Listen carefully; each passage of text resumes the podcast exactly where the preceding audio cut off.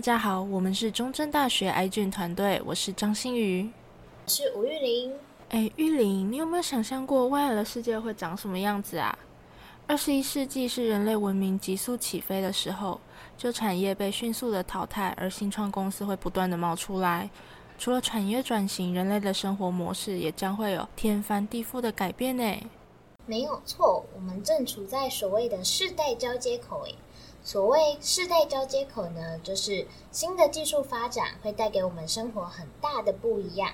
说到开创未来新时代的技术，现在最有名或者是最瞩目的，其实就是 AI 人工智慧跟生物科技产业。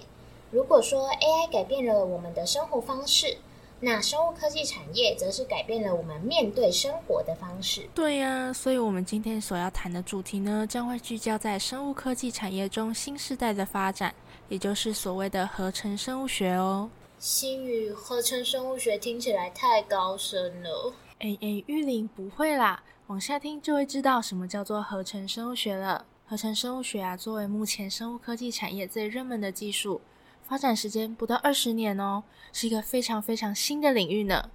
不过呢，这个新的领域啊，却吸引了全世界投资人的目光哦，就是因为合成生物学背后有着庞大的商机，可以运用在非常多的产业呢。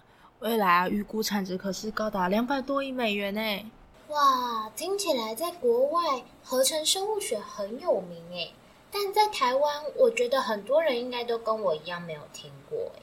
那其实呢，我们癌菌团队就是为了像我一样的人，也就是大家都可以透过 Podcast 这个平台去了解这个对我们生活有深远影响的合成生物学。那大家就可以跟我们一起学习合成生物学到底是什么，怎么那么重要？那对我们的影响又会是哪些呢？那我们就事不宜迟，开始我们今天的主题，浅谈合成生物学。大家有没有听过合成生物学呢？是不是觉得有点陌生呢？其实合成生物学非常简单，就是希望能够利用细胞来产生我们所需要的东西。利用细胞产生我们要的东西。什么意思啊？你是说把细胞当成苦命劳工去工作？嗯，不太一样诶。合成生物学其实不是让细胞去做事，如果要更准确形容的话呢，应该说是让细胞直接变成一座工厂。让细胞变成一座工厂？其实你也可以想象成，就是我们饲养乳牛好了，我们希望牛奶可以量产。那合成生物学的初衷也是希望细胞在生长的过程中产生我们需要的东西。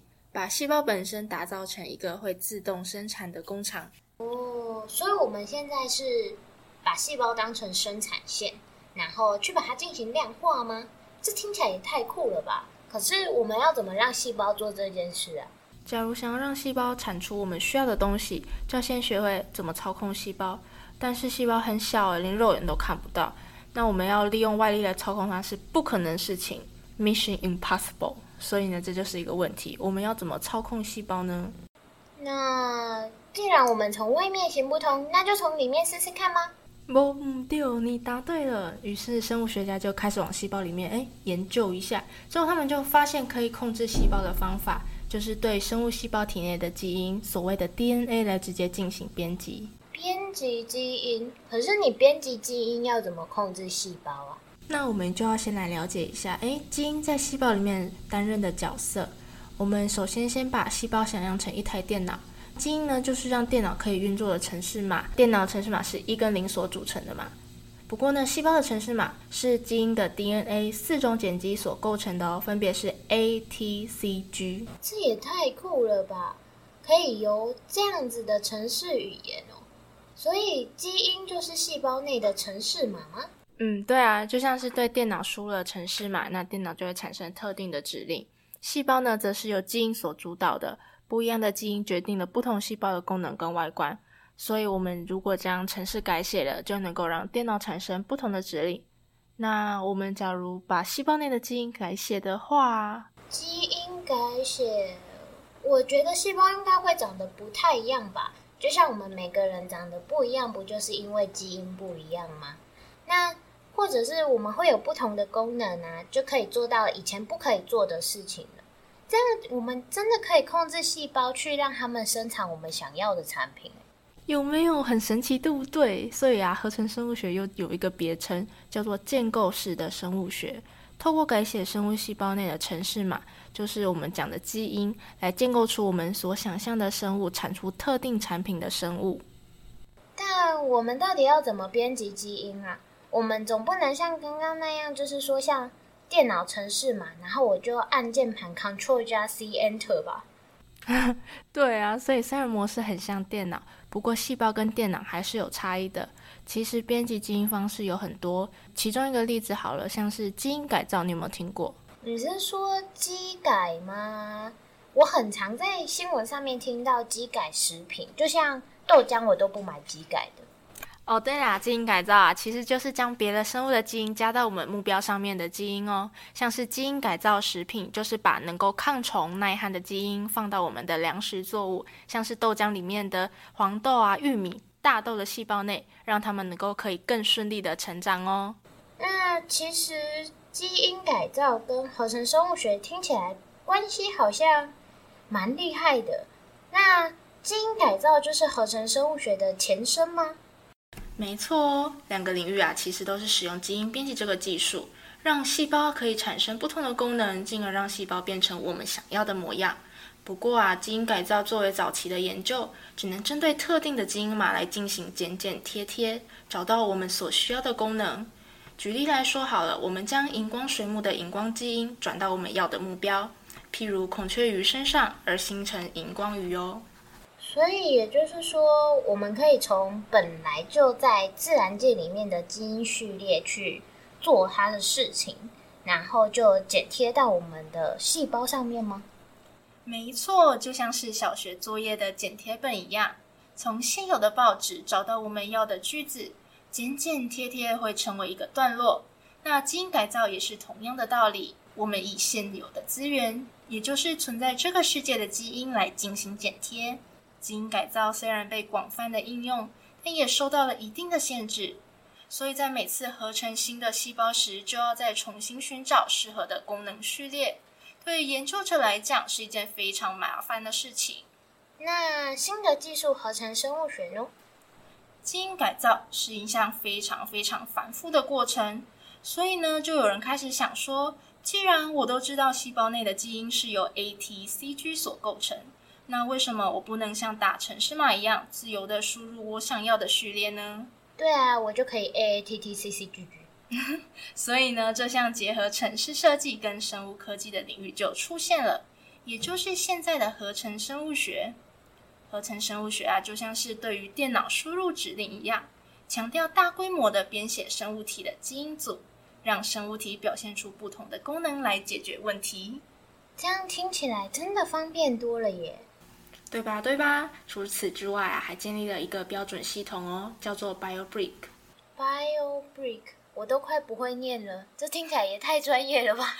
没有啦，其实它的概念也非常的简单哦，就像是，哎，你有没有玩过积木啊？当然有啊，我小时候是乐高的神平手，太厉害了啦！那 BioBrick 呢，就是像是类似积木的概念，把目前找到有功能的序列进行定序，做成一块块的积木。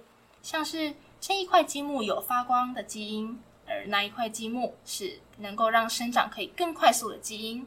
那假如呢，我想要做一个能够快速长大的荧光鱼，就可以直接将这两块积木拼在于目标的基因里面喽。哦，所以合成生物学就像我小时候玩乐高一样，我只要把可以变成枪的那种乐高都组装在一起，就会变成枪。那我只要把我想要的其他零件组装在一起，就可以组成我想要的样子了。对呀，有没有觉得非常有趣啊？那不过话说回来，合成生物学不是要合成新功能的细胞，让我们把它变工厂吗？那我们为什么要特别的把细胞当工厂啊？其实我们就算利用最新的合成生物学技术，感觉研发上也不便宜呀。还是说这之中有什么不为人知的好处吗？诶，这个你就有所不知喽。细胞这间工厂只需要简单的原料，例如葡萄糖、蛋白质等等，就能够快速、精确地合成我们所需要的产品。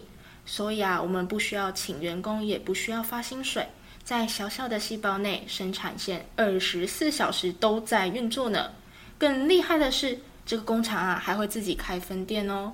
因为啊，细胞会不断不断的自我分裂，让规模变得越来越大呢。这也太厉害了吧！这样我们就不用举起人民的法锤对抗邪恶资本主义了。但是有什么东西是可以运用细胞工厂生产的？细胞工厂啊，被广泛运用在各个领域上哦。那在医学领域上呢，就可以制成药品或是疫苗等。那流感疫苗是利用合成生物学技术去做的？对啊，对啊，而且啊，使用细胞工厂合成生物学的技术来制作，除了大幅度降低所需要的成本以外呢，还可以大大的提升疫苗跟药品的品质哦。另外啊，看重能够大量生产的这个优点呢。合成生物学也被运用在再生能源的制作上了。再生能源，像是生殖酒精、生质柴油等等，利用合成生物学来让细菌可以将粮食作物分解，制造成可以利用的能源。这些啊，都是合成生物学的一部分哦。哇，我真的没想到，连再生能源这种生殖能都可以有合成生物学的踪迹耶。还有还有，合成生物学啊，在环保领域上也是有非常大的贡献呢。像是研发可以分解塑胶的微生物，或是啊可以生产可分解塑胶的 PHA，甚至呢到了食品界，汉堡里面的人造肉也是透过合成生物学来让细菌去合成动物的组织肉，这样就可以不用再杀生了，也可以减少畜牧业的碳排放量呢。合成生物学是真的运用在各种地方上面呢。对呀，而且啊，其实呢，合成生物学还有一个更远大的目标哦，就是希望运用在医学领域上。如果我们能够让细菌制造出人体的器官，像是肾脏啊，或是心脏等等，不止不用让病患等待器官的移植，未来呢，如果随着年纪的老化，还能够替换掉不堪使用的器官呢。难怪合成生物学会受到那么大的注目诶。那它不仅运用的层面很广，而且还可以提升我们的生活品质。现在居然还可以为人类的医疗体系迈出一大步。是啊，但是啊，这个技术才刚刚起步呢，所以啊，需要大量的人才跟资源的投入，也需要社会大众一起来关注这个议题呢。我们今天的第一集呢，就是浅谈合成生物学，我们即将画上尾声。但其实今天的介绍就只是合成生物学的一角哦。不管是在应用层面、技术层面，还是伦理层面，我们都会在未来做更详细的讲解哦。感谢大家今天的聆听。下集我们将介绍合成生物学的基础和掌管生命的中心法则先说 dogma，记得要准时收听哦。